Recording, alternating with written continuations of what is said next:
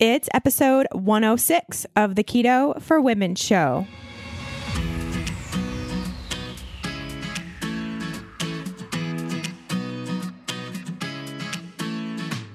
You're listening to the Keto for Women show.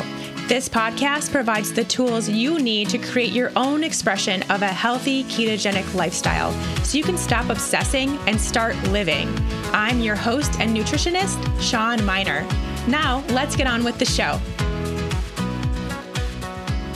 Before we move on, let me take just a moment to shine the spotlight on another brand I adore that has partnered with the Keto for Women show. Four Sigmatic is the go to authority in all things magic mushrooms.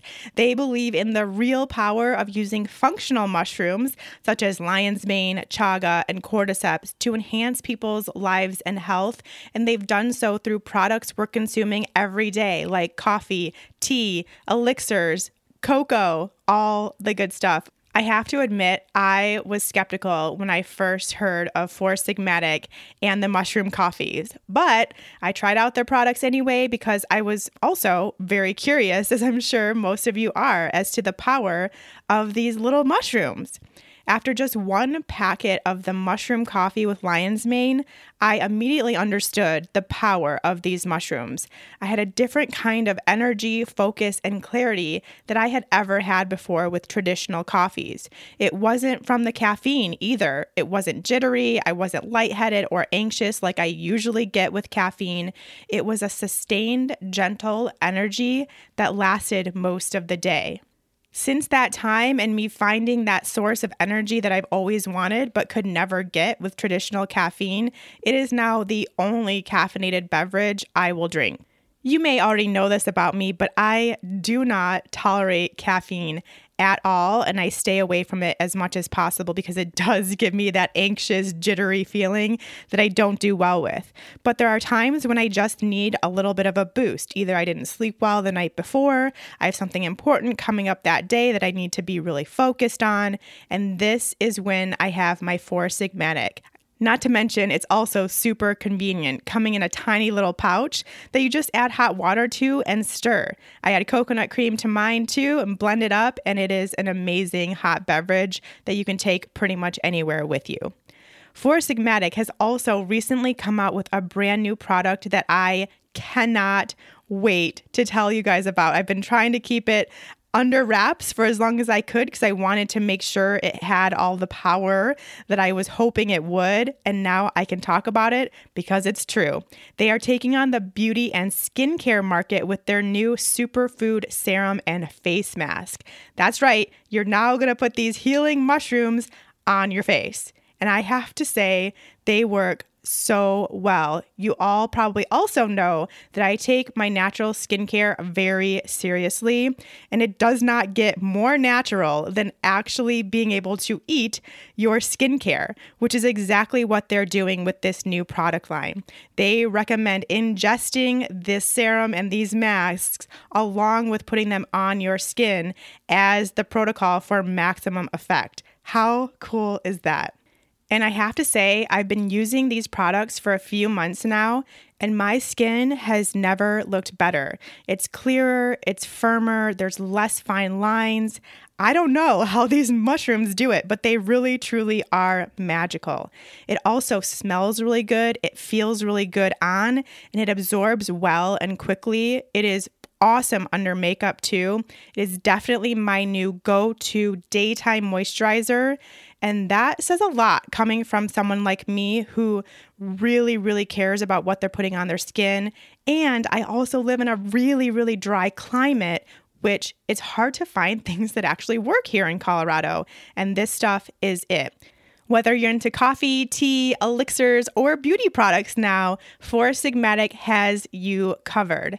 As a Keto for Women listener, you can stock up on all of these healing magic mushroom products for 15% off. Head to foursigmatic.com slash Shawn and use coupon code Shawn to get this deal. That's 15% off using code Shawn, S-H-A-W-N, at Four Sigmatic com slash Shawn. You guys are going to love this stuff.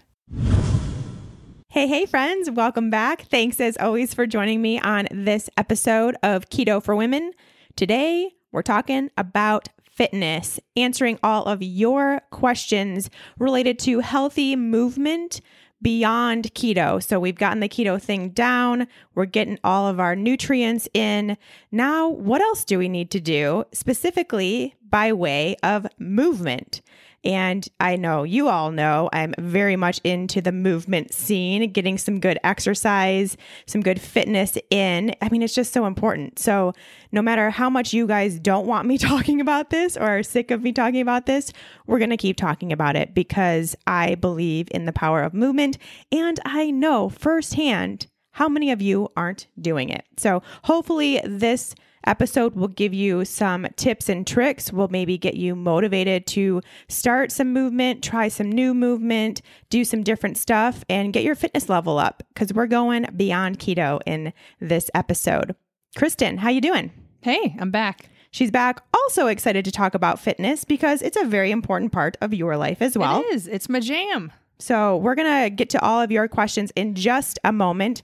Some quick updates. Really, the only thing, well, two things both of them happening on the same day, which is June 28th. That is next Friday, if you are listening to this remotely close to when it airs. Next Friday, June 28th at 1 p.m. Mountain Time, I'm hosting a live workshop. That is so cool. It's very similar to a podcast, except you can see my face and it's live. So not at all. Oh, like you actually have to brush your hair. I have to take a shower and everything. It's a big deal. Maybe dab a little makeup on. Maybe if they're lucky. Oh. Nobody wants to see these bags under my eyes. yeah, so I love, love, love teaching live classes so much. Just the energy, the vibe, just being able to really feel like I'm conversing with you all instead of sitting in front of a mic and not being able to know what you all are thinking. So we're doing that next Friday, June 28th. Oh, I should probably tell you what it's about. We're talking about keto not working. So if you have had trouble trying keto, it didn't work for you, or you're still doing keto and don't feel like it's really going well or as well as you'd hoped. Basically, what I did to create this workshop is I thought back to when I started keto, which is almost three years ago now.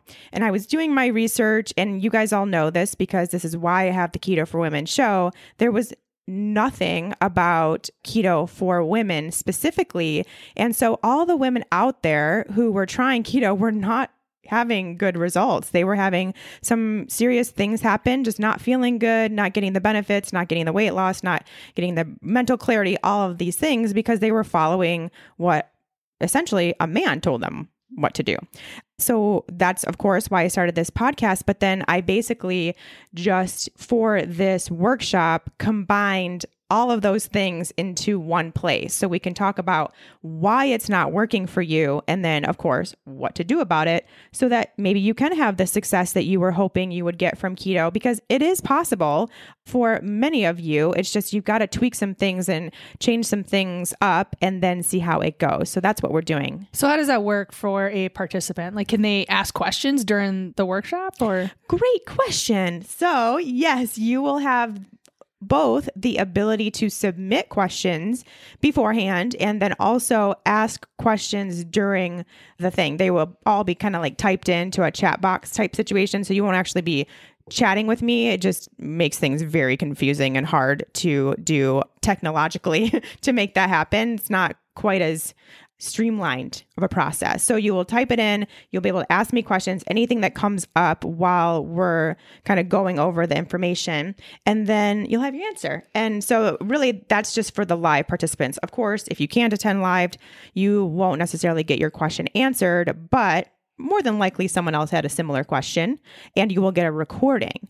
Only if you register. So you have to register for the workshop even if you can't attend live and you know you can't attend live, as long as you're registered, you will get a replay so you can watch that at your leisure. So, very important to note whether you can attend or not. Make sure to get registered or you won't see any of it, and that would be sad.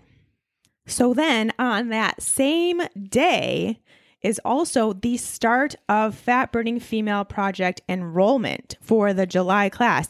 Now, if you've been following along for quite a while, you will know that I only have ever done one day enrollment. So it starts and ends on the same day. It has always filled up within that day, but we have been able to make room for more participants in the class, which means I can have more people come in before it's sold out, which means I can do a longer enrollment period. So that is coming up. It will be a full week because we start July 5th which is the following Friday. So you have a full week to enroll. But of course, you might as well make sure you get your seat.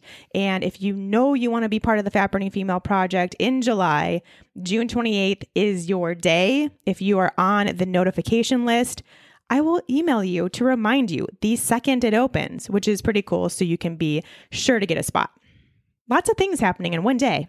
It's an exciting day, the 28th. Did everyone get that? Friday, the 28th. Let's just say it one more time. All right. Should we get to these questions? Let's talk fitness and healthy movement. Actually, before we get started on the questions, Just kidding. well, yeah, I mean, this is still. I mean, this is related to fitness and healthy movement, but I do think it would be appropriate for me to give a little background on my history with fitness, mm-hmm. mainly in the professional realm, just so people know that I'm not just like spewing this information with no background in this whatsoever. I haven't always been a nutritionist. Yes. Before those True. days, I was a personal trainer, which again, I know many of you already know that, but I spent 11 years in the fitness industry. I spent three years having my own business as a personal trainer. And in that time, it just so happened that I focused on senior fitness, which I don't like calling it that. I don't really know what else to call it, but I specialize in helping people with their fitness levels that were like 50 and over. I just fell into it. It worked for me. I loved it. It worked for them. They loved it. So that has kind of became my specialty in that regard. And then, of course, also other general fitness people as well. So I do have background in that too. So I just want you all to know that that's kind of where this passion comes from, not only in everyone having a level of fitness and an amount of movement every day that is healthy for them, but also because I saw with my own eyes what happens to bodies when they don't get that movement and then they start working out for the first time when they're 50, 60, 70 years old. And it is really hard to see and it's really hard for that person and it's really hard to dig yourself out of. So I just have this like immense passion for people moving their bodies for so many different reasons and that being the main one. We'll talk about it more today, but I just wanted to share that. Well, on the flip side, you probably then saw what fitness and movement can do to recover folks from sort of, I don't know. Absolutely. Yeah, recovery, but then also if you remain consistent with it over your lifetime, how much differently you move and act and perform and feel. Like everything is so different when you have had fitness be a big part of your life for so long. Yeah. It just is like there are two people that are both 70 years old, look completely different, act completely different, move completely different based on their history with workouts. Yeah, it's a game changer for overall quality of life, I would say. Yeah, for sure. And then the only other thing, and this might be something that you could share your story with too, is my past with fitness. I've always been really active, I've always been really passionate about it. A lot of you know I competed in a figure competition, took it to a whole new level. Competed in a powerlifting meet, again, took it to a whole nother level. I just love fitness, but I also got really sick. And part of that illness was that I didn't have the capacity to work out how I was used to. I was also dealing with significant adrenal burnout and couldn't work out to the point that I wanted to. So I also have this personal experience with needing to dial back my workouts and not being able to work out how I wanted to that I can contribute as well because I've been in a lot of your shoes, both those people that want to work out and can't or don't know how or don't know how much to push themselves or not push themselves. So I've got it all. And I know, Kristen, you also have a little bit of a history with the same thing with being super into working out and then having to kind of change how that looked because of your health. Yeah, let's just say adapt. maybe. Yes, big adaptation phase there. Yeah, for sure. As I was pondering this topic the other day, I really like how you say fitness and healthy movement because they are different and mm-hmm. distinct, but they're equally important. Yes. Yes. So- You can't really do one or the other. You kind of have to do both in order to have this really balanced approach. So, why don't we get into actual questions? Alrighty. Well, let's start with Grace here. How to strength train without overstressing your body. She's looking for tips. Yeah, so I think this was a big one on a lot of people's minds and is now because we realized through listening to the Keto for Women show, doing your own research, finding out what your body is doing, that a lot of us have a pretty overstressed out body. And a lot of that for some people is how they've worked out. Overtraining is a huge reason for why people have adrenal burnout, especially women. So it depends on where Grace is coming from, but regardless, we'll kind of go over both. The first thing is she mentioned specifically strength training. And the cool thing is, strength training is my favorite way to move, but is also one of the best workouts to do to not overstress your body. There is very minimal stress that happens when you strength train smartly. Of course, that has its own kind of caveats there. But if you are already in a state of adrenal burnout, then you can still strength train. You can still maintain and even gain strength while also healing your adrenals.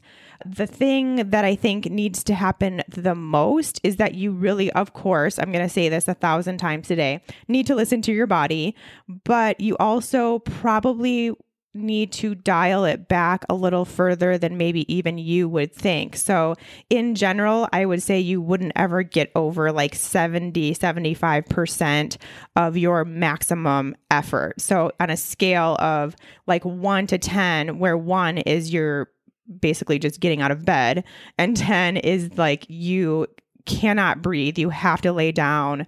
Your muscles feel like they couldn't lift five pounds. Like you've just completely taxed out your body.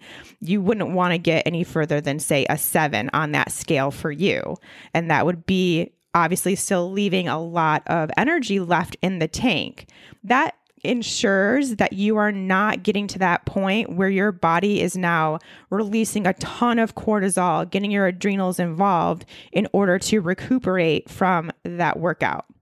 And if you are the kind of person who doesn't think you're totally stressed out right now, but you don't want to go there, you can do so while still pushing yourself as long as you listen to your body and adjust if you have times where you're more stressed or you're more tired, you didn't sleep well the night before, you didn't eat enough, you just don't feel good. As long as you are in tune enough with your body to know when to take it easy, then use those times where you feel good, which is hopefully quite a bit since you're kind of in this place where you don't have a ton of adrenal stress right now. Hopefully, you're super healthy and balanced. Use those times to push yourself. Don't be afraid of pushing yourself. Again, as long as you're super in touch with your body, then you won't have that problem. Now, the biggest thing that I think I see most often with people who are strength training and stressing out their bodies at the same time, it's because they're not recovering enough. They're not spending enough time in recovery mode. The most stressful thing about strength training is not taking that time to let your muscles relax, recuperate, recover, build stronger. So you have to take time off in between your strength training sessions, at least a day, maybe longer, depending on how your workouts are, how you feel, how you're recovering. That is super important too.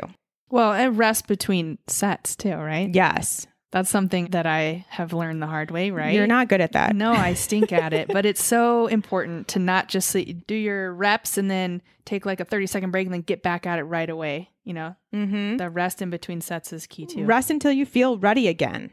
And that's a really hard spot for people to find because on some days or in some parts of your life, it's like you only need 30 seconds. And you're like, man, I could go do that again. Although I would argue that if you can do that, you're not lifting heavy enough, but that's another subject.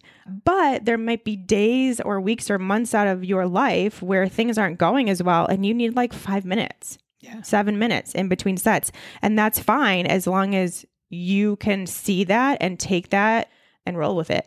Yeah. Well, I think something you mentioned earlier about, you know, sleep coming into the equation, you know, what you've ate, how stressed you at your job, those outside factors. I think that's something that you've really helped me to understand better over the last couple of years. Like all that plays into it. So even if I have something scheduled out where, you know, Monday, Wednesday, Friday, I'm supposed to do whatever type of workout, and I used to just push through it no matter what. And now I really do try to adapt my workout to how I'm feeling and how these other stressors in my life are contributing overall, mm-hmm. right? Because we have just one big stress bucket. So if I slept like crap the night before, then it's really likely that I will modify my workout the next day mm-hmm. because that right. plays hugely into it. So don't forget the variables outside of your workout that will play into your workout. Yeah, I never considered that either until a few years ago when I was like, oh man, I literally cannot do this workout. I always just kind of did what was supposed to happen that day and never thought much of it till it got to a point where I had no choice. I want to break in here to just talk a little bit about intuitive exercise. We've talked, and if you heard last week's episode with Steph, if not, please go back and listen to that. It was amazing. But we talked about intuitive eating, which essentially is stripping away the rules you have around food and using your body's own innate wisdom to tell you what it needs and wants. The same exact thing happens with your exercise and movement. If you've already worked to change your relationship with food and to be more intuitive, now you just take that same work you've done into your movement. And this works for someone who is already working out or hasn't started working out yet. Your body will tell you, yes, I want to move. No, I don't want to move. Yes, I want to lift heavy things. No, I don't want to lift heavy things. I need the day off. I need to go work out. It will tell you exactly what you should be doing. So that's why I'm going to say a million times today listen to your body. If you are not tapped into your body right now and you're working out regularly, please get on it. Make that a priority. It will make all the difference in the world. The thing that will make that happen is when you approach your workouts and your movement because it is a vital part of being a healthy person, not because you want to be skinnier or fitter or change your body size. I've never seen someone work out intuitively that's main goal for that workout is to be smaller. I only see this intuitive exercise piece come into play when someone truly understands the power of movement and exercise and fitness to their overall health. So let's do that. Okay. Okay. All right. So hopefully that answers Grace's question. Let's move on. We have two complimentary questions here. One from Tiffany, how to know when to push on and work out versus when to rest and heal. And then also from Haley, how can you tell the difference between needing a break and mental resistance? Yeah, I love both of these questions. Super important. I think this is somewhat thing that all of us have been challenged with at some point in our lives is okay, we don't want to work out right now. Is it because we just don't want to or because we actually truly need to rest.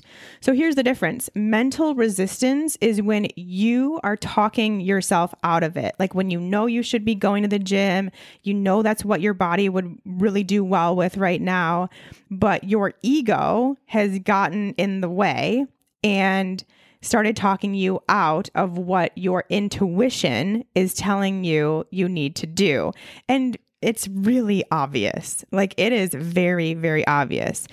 It's also obvious because when you need a break, when you actually physically need to rest, then you will feel physically fatigued. You'll feel tired, depleted, sore from your past workout. You will know, your intuition will tell you hey, I need to like go take a nap or go on a leisurely stroll or go make dinner and relax with my family, your body will tell you that.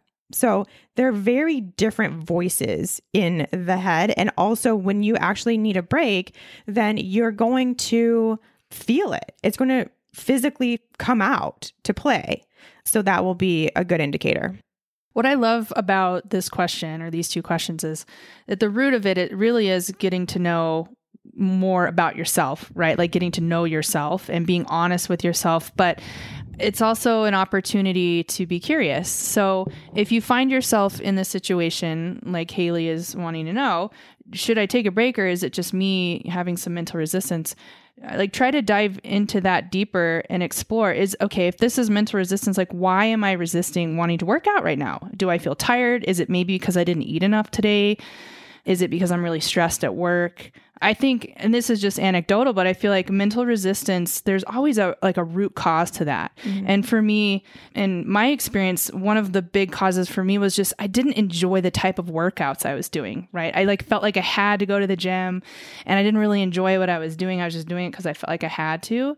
And when I explored different modalities and different types of trainings, I finally fell into something that that I really truly look forward to doing and with a group of people I really love.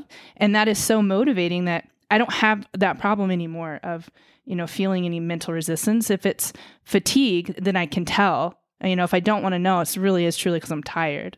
So I can tell you if you're having mental resistance because you're going to go on a treadmill or an elliptical for an hour, I don't blame you. Go outside instead and see how that feels.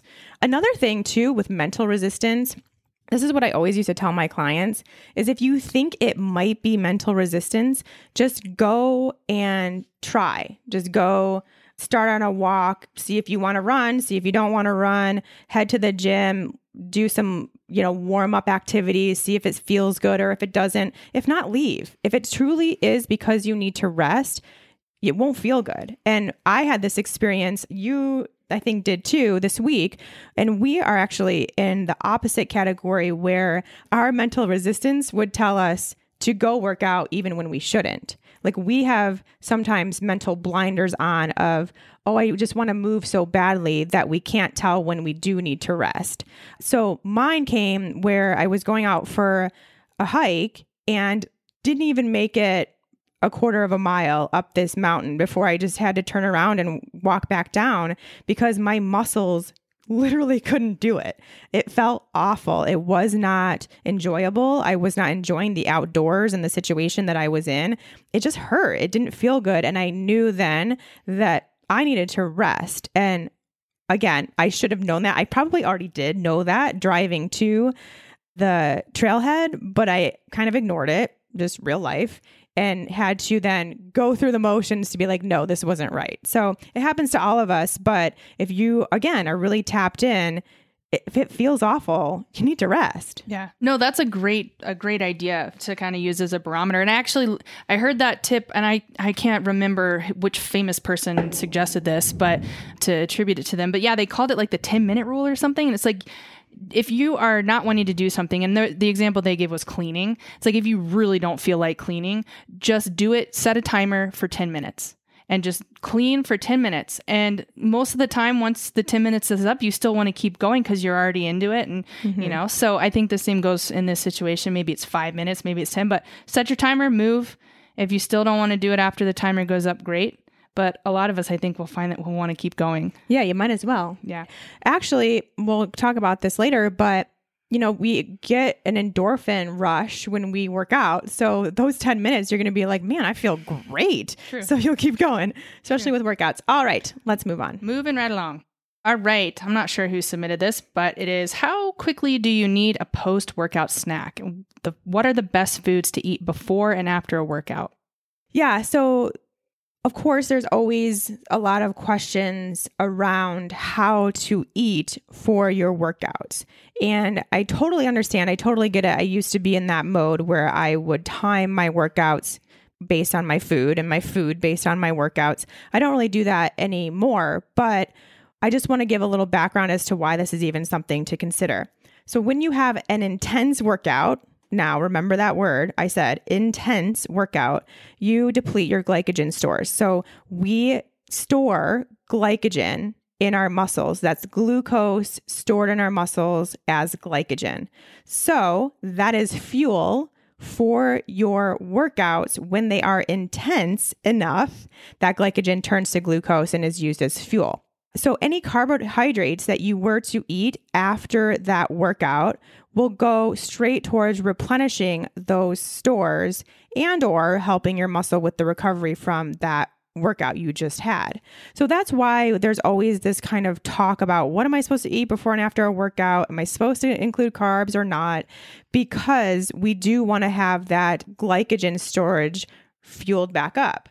Now, it's a little bit different when you're keto because you don't necessarily need those carbohydrates to fuel your glycogen stores to refill them, I guess, the glycogen stores after your workout. And you use less glycogen during your workouts when you are fat fueled. However, there's still a lot of cases, myself included, where it just feels better to eat carbs and get that glycogen topped off after an intense workout this is where we have to talk about that intensity because for most of you, you're probably not working out intensely enough for this to matter a super huge amount. If you are an athlete going to the Olympics, if you're basketball player making millions of dollars every time you play a game, then it matters. And you probably have someone working with you on this. But for most of us, we're not working out to that capacity and to that intensity where this is something that you really, really, truly need to control. This is more so something where, again, we're seeing food as more than it is and trying to manipulate something else to be something different and to have some sort of effect that it doesn't really matter that much. So, like for me, I think I work out fairly intensely and I just eat meals. I eat before a workout sometimes if I'm hungry. I eat my normal meal that I'm having after my workout afterwards at the normal time when I get hungry. Sometimes when I'm working out in the morning, I don't eat at all. I'm just not hungry to eat before that workout. Sometimes I am. Like same workout, same time of day, same everything. I'm just hungry sometimes and I'm not hungry other times.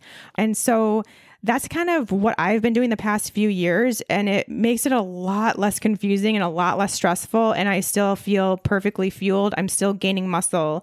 I still feel strong. Yeah. And decision fatigue is a real thing. I think this is one area in life where I don't think it needs to become bigger than it is, right? Mm-hmm. Like, and of course, I think everyone knows now I'm a fan of the n equals one. Everybody's different. You just need to experiment with, with yourself there really is no right or wrong answer for each person to this question. It's kind of depends on you and everybody's different and no day for each person is the same. Yeah, because no workout is the same. Right. So you just got to kind of try some stuff, see how you feel. Yeah, I would say in general, if you feel like you do better with carbohydrates in your workouts, that's what I found. I was keto for a long time. I wasn't really having very many carbohydrates. And then I started to, and I felt so much better in my workouts. And so that was a cue for me that my body does better when I have carbs in those moderately intense to intense workouts. So I started adding them in, and it wasn't like, within 30 minutes of completing this workout, I need to have X number of carbohydrates. It was just like sometime that day, before the next workout, I was going to eat carbohydrates. And that worked really well, still does work really well. But you might be keto and your performance is great, not having carbohydrates at all or not timing those out. And that's cool too. It's totally dependent. Maybe you feel better with more protein after. Totally. Yeah. The one thing I would say that applies to everybody that we don't talk about often is hydration. We talk mm-hmm. about what to eat, but going into a workout dehydrated it's or not rehydrating after a really intense workout is no bueno. You will feel the equivalent, if not worse, to not eating properly. True. You will feel totally depleted. Yeah, your joints hurt, feel kind of sticky. You know, hydration is so important going into your workouts. So we talk about this all the time, but just as a reminder, half your body weight in ounces of water, filtered water, every day is the starting point. If you work out and you sweat, drink more. If you drink coffee, if you drink caffeinated tea, sodas, whatever, drink more. And y'all don't go and drink guzzle like a huge thing right before you go to the gym. Ooh, that all is- that all you're asking for is to have to stop to go pee every 20 minutes through your workout. And just have it sloshing around in Yeah. your stomach. Yeah. yeah, sip be a sipper. Be a sipper throughout the day. A mindful sipper. And if you do want to include carbohydrates, again, you know we're going to say this healthy, nutrient dense, real food carbohydrates, sweet potatoes, white potatoes, white rice, if those are things you tolerate, fruit, plantains, things you can find in nature. Don't go for the gummy bears or those gel thing pack things. that is like not good. Do you ever eat those like any kind of bar? Like Oh. bars? All the time. Remember, I was in the fitness industry for 11 years. That's oh, what you, they I'm sure you got a discount, Oh, employee I discount. did. Of course. Of course. Oh yeah, the chalkier the better. Mm. Gross. Let me take just a moment in this episode to highlight another brand that is doing it right. You probably all know about my love affair with Primally Pure at this point. I've talked about them on the show before many times, but I just want to give them a shout out once again. Over the past 100 episodes, we've talked about toxicity as a contributor to health issues so much and the importance of detoxifying every facet of your life. Skincare, of course, is one of the biggest areas to consider because our skin is our most absorbent and biggest organ. The good news is that it's also super easy to make the change thanks to Primally Pure. Primally Pure is an all natural skincare company that uses only certified organic ingredients that can actually be found in nature. No harsh chemicals or additives, it's truly safe skincare. Their product line ranges from deodorant to body butters, cleansing oils to bath soaks, and even a baby line. I'm happy to say I've tried them all, literally every single one, except for the baby line, obviously and they all work fabulously and smell even better. If you've been on the hunt for a natural deodorant, and if you haven't, you should be, this is the last stop on your hunt. I promise. I was on a hunt for a long time. I found Primally Pure. I've been using it every single day for the past six years because it is the only one that actually works. There's lots of different flavors. I prefer alternating between the blue tansy and the charcoal. The charcoal is great for workouts, it's really strong. So I put that on before my workouts, and then the blue tansy just smells like girl. So when I want to smell pretty, I swipe on the blue tansy. This is also the place to go to switch to the oil cleansing method for your face, which you may or may not have heard about. If you haven't, they have a great blog post about it you can check out. Oil cleansing is yet another thing I switched to years ago and so happy that I have Primally Pure to support me with that. My skin loves their cleansing oils, and my tan skin really loves their body butters, which is what I used when I got back from Hawaii. Wanted to keep my Hawaiian tan as long as possible throughout the winter, and I put on body butter every single night, put on my robe, let it sink in, and it really actually helped. Support this female owned and operated business and this episode of the podcast by heading to shawnmynar.com slash primally pure and use the code keto the number four women for 10% off your order.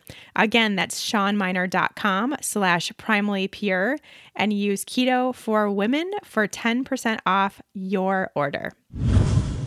All right. All right, Pamela. Should perimenopausal women work out differently than when they were younger? Ooh, I love this question because that would imply then that as we age, we shouldn't be pushing ourselves as hard. We should expect to lose strength, lose stamina, lose endurance. And of course, that's not the case depending on where you're coming from. But what I really want to get across here for anybody who is worried about aging and working out is please don't go into it thinking that you need to modify your workouts just because of your age. As I've said, I've trained mainly people over the age of 50, 60, 70, 80, and they were doing the same things as the people that I was training that were 20, 30, 40. They can and will do the same thing as long as you don't put that cap on it for yourself. That like kind of mental block that you have against trying to get stronger and trying to get more fitness into your day just because of the age you are now compared to what you were used to doing when you were 20 or 30. Now, it might be different. It might end up being different, but you just have to try it and find out. You know, don't limit yourself to only picking up the five pound weights. Try the 10 pound weights, try the 20 pound weights. Keep going up until you feel like, no, this is too much. And it also may take a little bit longer to I guess, graduate, especially if you're kind of starting fresh. Maybe you used to work out in your 20s and 30s, kind of fell off the wagon, and now you're coming back to it 10, 20 years later. It may take a little longer for you to build up to where you were or even close to where you were, but that doesn't mean it's not possible. That doesn't mean that it isn't right for you and shouldn't be happening just give yourself the patience and the time and keep pushing yourself. There is no reason not to push yourself. There's nothing about perimenopause, there's nothing about menopause that would keep you from trying to push yourself. It just may feel different. Yes, you may be a little bit weaker. Yes, it may take a little longer for all of this to happen, and you may never get to where you were, but that doesn't mean you shouldn't try. Okay, because I don't know a whole lot in this space. So maybe you know, Shawn, but would you say that peri or postmenopausal women have a heightened susceptibility to maybe like the repercussions of overtraining? Yeah, definitely could be because of even just where their adrenals are at at that time of their life, especially kind of as we age and we don't take care of our adrenals over the years, then yeah, we have a lower sensitivity to stress. So it may take longer. You may need two or three days in between your workouts before you feel ready to do that type of workout again.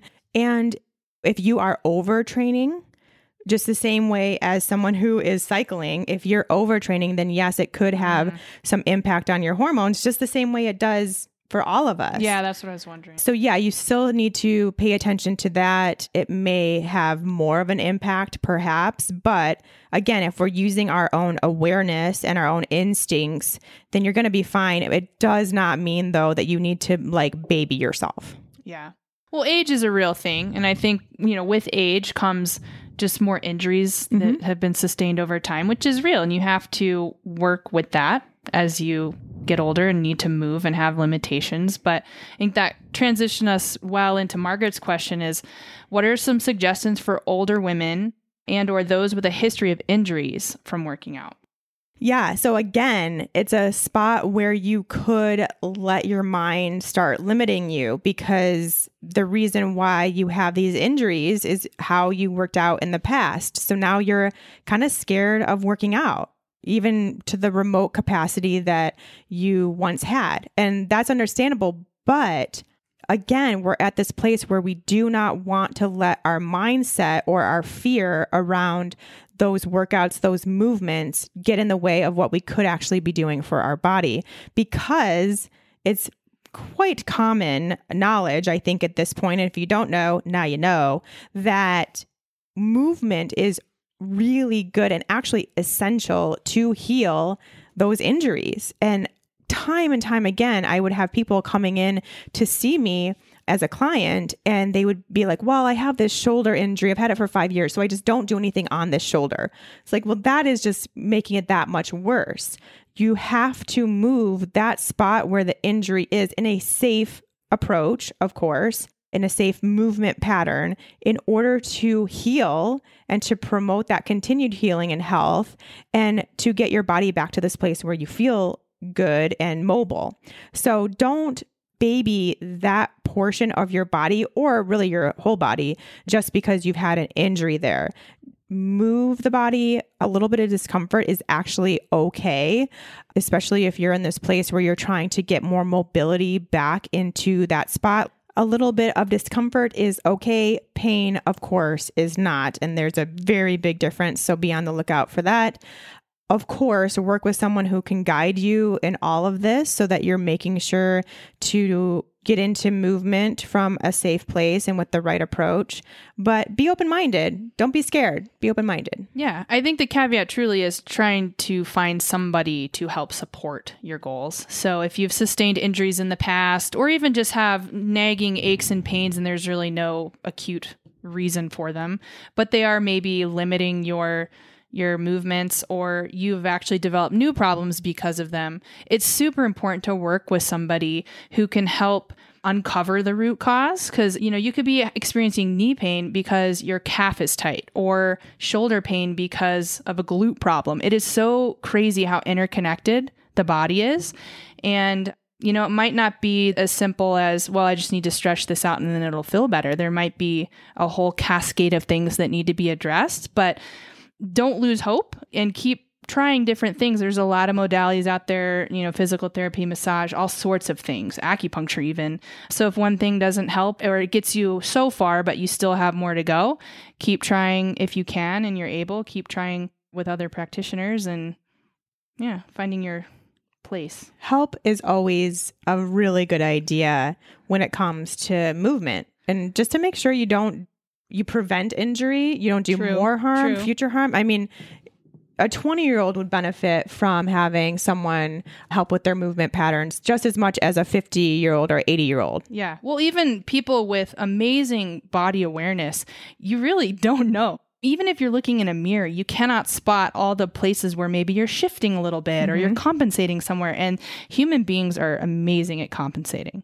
But that's where we run into problems eventually down the, the road. Our bodies want to keep us safe. Yeah. So those dysfunctional movement patterns are real. And if we keep moving in a, in a dysfunctional way, you'll just keep adding more and more problems to your list. The entire time I was a personal trainer, I had a personal trainer for myself. So that just goes to show that even if you think you know what you're doing, you still need another set of eyes most of the time. All right, moving right along. All right, Mary, what are the best things to do for posture? I love this question This because is so good. Who doesn't need help with their posture? Seriously. So let's do a little exercise. Everybody, right now, I want you to, and I am my- doing it myself, get into good posture. So that would mean your shoulders, like what I always say is feel like you're tucking your shoulder blades into your back pockets. So your shoulders come up, down, and back. Like my pant pockets? Your pant pockets, your fake pant pockets if you're wearing yoga pants.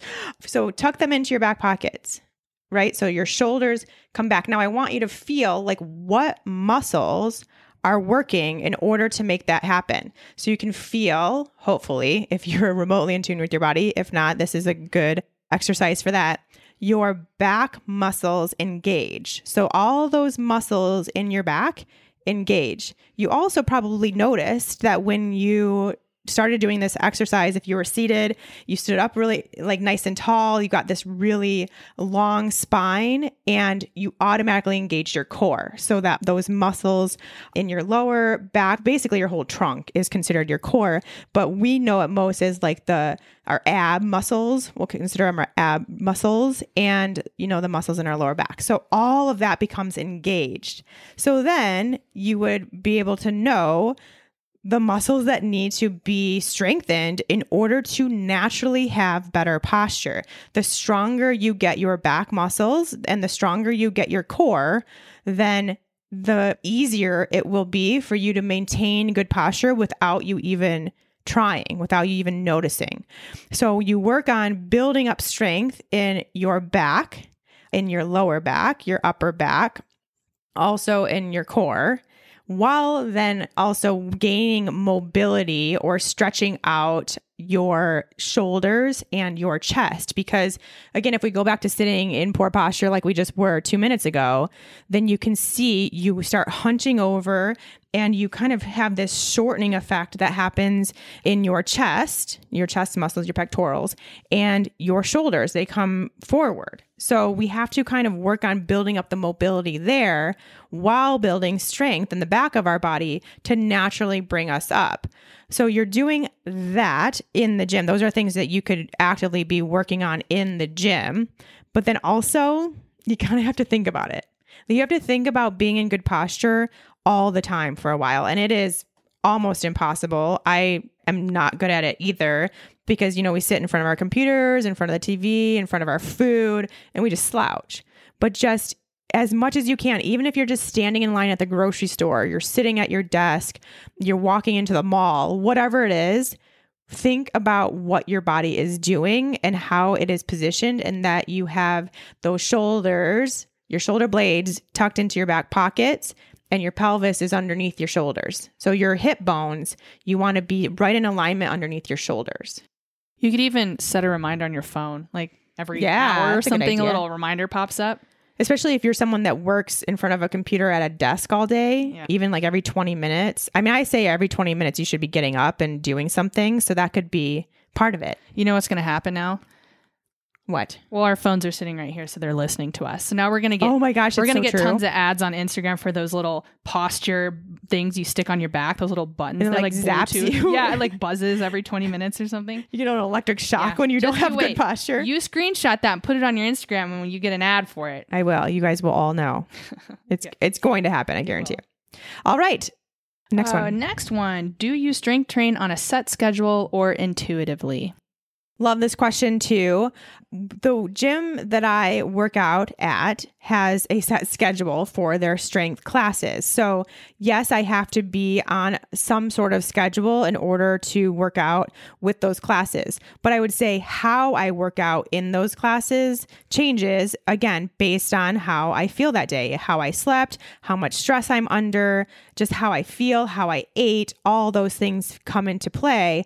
And if I don't feel 100%, then I don't do up to my full capacity in that workout. So that's how I kind of use my intuition on a set schedule. I feel the ability and the freeness to change my workouts based on how I feel, even though I'm in some sort of structure.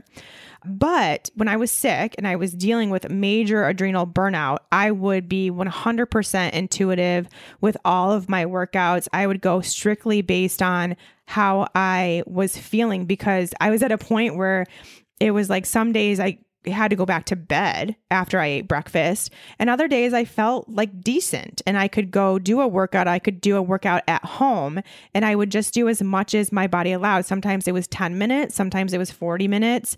But that part of my life is where I really learned what intuition meant because I didn't have any other choice. I had to fully be in tune with my body in order to work out well, not hurt myself any further, either physically or adrenal, you know, with my adrenals. So that was how I was able to do that. But now that I am well and healthy and strong and have gotten to this place, it's not so much about that because I always feel good enough to do some sort of workout. I feel I'm very like grateful for that because I've been in a place where that wasn't the case. It just kind of varies based on how much I'm going to push myself that day. Yeah. And I think you're the same. It's like a both and, Exactly. not an either or. right. There are benefits to scheduling, but it kind of depends on where you're where you feel challenged. Like if your tendency is to overtrain, then maybe doing the more intuitive thing is going to be better for you in the long run. And if you maybe have some issues with accountability or staying, you know, strict with it, then scheduling can be great because then it's on the calendar and you can always decide to change at the last minute. But I feel like putting it on the calendar gives it importance, Mm-hmm. helps you prioritize it. Yeah, if you're someone that struggles with working out and making that a priority and getting into the habit of it, being on a schedule with a class or something helps so much. You don't have to think about it at all. It's not a like, oh, I'm going to go to the gym. What am I going to do today? Oh, I just won't go at all. It's, you don't have to worry about it. It's Yeah. there, it's on your schedule. You just go and you enjoy it. So I do really recommend that for people that are just starting out with working out. Yeah. It's back to that whole decision fatigue thing. If you can eliminate that in any areas of your life, you're good. So if you put it on the schedule, it's not even a question. You're going to the gym or you're doing this thing, going to this class, that'll help you out. Mm-hmm. All right. Yeah. Ready? Yep. All right. Amy asks, workouts and autoimmune disease, specifically MS. And Christine also asks, where do you suggest someone start if they have inflammation and fibromyalgia? Well, the first place to start is again in your head and realizing that you can actually move your body and it will be good for you. So it's the first point of getting over that fear that moving your body is going to make things worse. It's going to cause more pain. It's going to cause more inflammation when actually the opposite will happen. So you get over it and then give it a shot take it, of course, super easy. Be gentle with yourself. This is another great time to hire a professional and see how it goes. Start slow, start easy.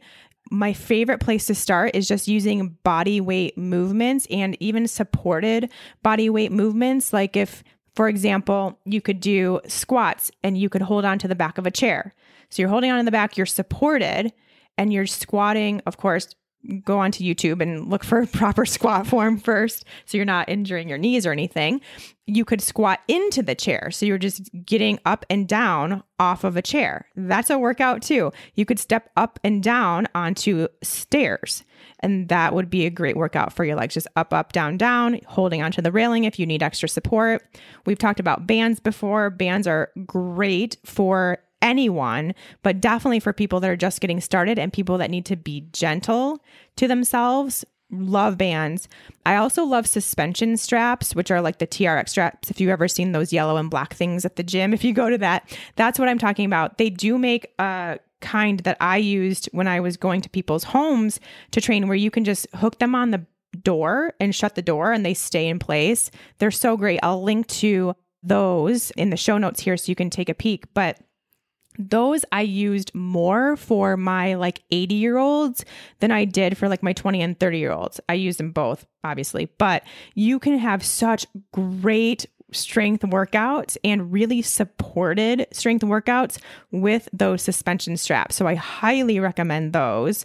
And I haven't mentioned, I think I've mentioned it before on the show, but I do. I created a whole workout, whole 28 day program for people that have adrenal burnout, that have autoimmune disease, inflammation, are just starting out with their workouts, only want to work out at home. I have that on my website. It's an oldie but a goodie. It's an oldie but a goodie. I created it when I was still a trainer, so that tells you how old it is. But I go through it all the time and it still totally makes sense. It still is exactly what I would do for someone like Amy or Christine or someone that's just starting out with a workout and they're great workouts at home. It's what I did. Well, even, I mean, if you're just starting out, the simplest of things like taking the stairs, mm-hmm. opting to walk more, or, you know, doing things, just being mindful of opportunities where you can move instead of ride or sit, standing a little more when you work. Those are great places to start. Yep. And those are just integrated into everyday life. Totally. So easy. And we all should be doing that. Any and all of us should be doing those things. It's really easy to get more movement because that's the thing you did mention at the beginning. There's a difference between fitness and healthy movement. Mm-hmm. Of course, we're talking about fitness today. We talked about it a lot, but that doesn't mean that healthy movement isn't just as important. And the difference really is, I think, movement is more the simple things that you do every day. So we are all in this society, in this 2019 world where we just sit a lot. We stare at our phones, we stare at our computers, we sit, and we are super inactive. So even just taking breaks and standing throughout the day, walking around, taking a walk around your building or on the block, standing when you're working, getting a standing desk, taking a walk when you get home, like with your family or something, or just going outside and playing with your family. These simple things are movement that is beyond your fitness routine. We all should be doing both, but that's how they are separate and both super duper important. Mm-hmm. I think I got off track, but that's just a little segue into the small tangent, an important, an important tangent. But Indeed. back to Amy and Christine. Don't be afraid to move. Be cautiously optimistic. Do what you can. Start small, but you will make gains more quickly than you think. It will feel better than you think, and it does reduce inflammation. Working out. So look at that. Inflammation. It's a detox. It's so get, many great get things. Get your sweat on. It's so many things. It's amazing. All right, we have time for one more. Okay, let's get to Holly. She asked thoughts on carb intake prior to working out fasted HIIT workouts in the early AM. Would it cause adrenal stress to remain fasted? To the point of adrenal stress, as long as you're adequately fueled, then no, it won't harm you to go train early in the morning fasted, especially if you wake up and you're not hungry. If you wake up and you're hungry and you ignore that and you go try to have this intense workout anyway, yeah, it's probably not the greatest. But what if, do you mean by adequately fueled? From like the previous night? Great question. Well, just in general, in ah. general life, I mean, no matter what workouts you're doing, and this is actually something that didn't come up in these questions, but of course I want to talk about. If you want to see results with your workouts, and if you want to change your body composition, get stronger, get faster, whatever your goal is and why you're working out, you have got to eat to fuel those workouts, even if you're keto. You need nutrients to fuel that workout, not just relying on this fat fueling approach. You have to adequately fuel yourself. So that means intaking as many nutrients as you have depleted over the day. So keep that in mind and make sure you are eating. Eat for fuel. So then, you know, to Holly's question, if you had this great dinner, your whole day the day before was really awesome, had all these nutrient dense vegetables and maybe some carbohydrates, some really awesome sources of protein, and then you wake up and you're not really hungry and you want to go to your HIIT class, then go. You're fine. No big deal. But if you wake up and you're starving, you're like, shoot, what do I do? Well, maybe taking a few bites of food would be helpful and would keep your body kind of in that non stressed out zone. And if you're wondering if that should be carbohydrates, the only way to know is to test it. I think that is a completely appropriate time to test for yourself and see how you do. What I would recommend is, you know, if you're already going fasted, you kind of have a good idea of how you feel in those workouts spend a few days or you know few times of that type of workout having even just like a few bites of banana or something like that something really easy super simple easy to digest first thing in the morning you can just take a few bites and go and see if you notice that your workouts improve yeah Right. I was thinking the same thing too. Cause you may think, well, I'm not hungry when I get up and I go and I crush that workout. But maybe it'd be even better with exactly. a few bites of banana. Exactly. Like that's how I was. I thought my workouts were great. And then I started eating carbohydrates and working out and I was like, "Oh, they weren't that great actually. They could have been way better."